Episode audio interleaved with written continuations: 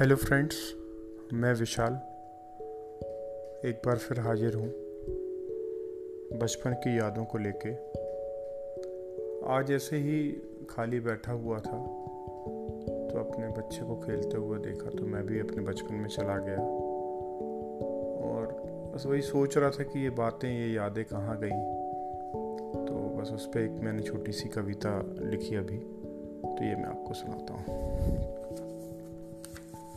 वो बचपन की बातें ना जाने कहाँ गई, वो माँ की लोरी न जाने कहाँ गई, वो पापा की डांट न जाने कहाँ गई, वो कागज़ की नाव न जाने कहाँ गई, वो चिड़ियों की आवाज़ न जाने कहाँ गई, वो दोस्तों की मुलाकातें न जाने कहाँ गई, वो बैट और बॉल न जाने कहाँ गई, वो चूल्हे की रोटी न जाने कहाँ गई। वो माटी की खुशबू न जाने कहाँ गई। वो रातों में सितारों से मुलाकातें न जाने कहाँ गई।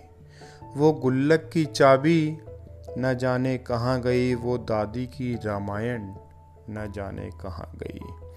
वो गुलाब की खुशबू न जाने कहाँ गई।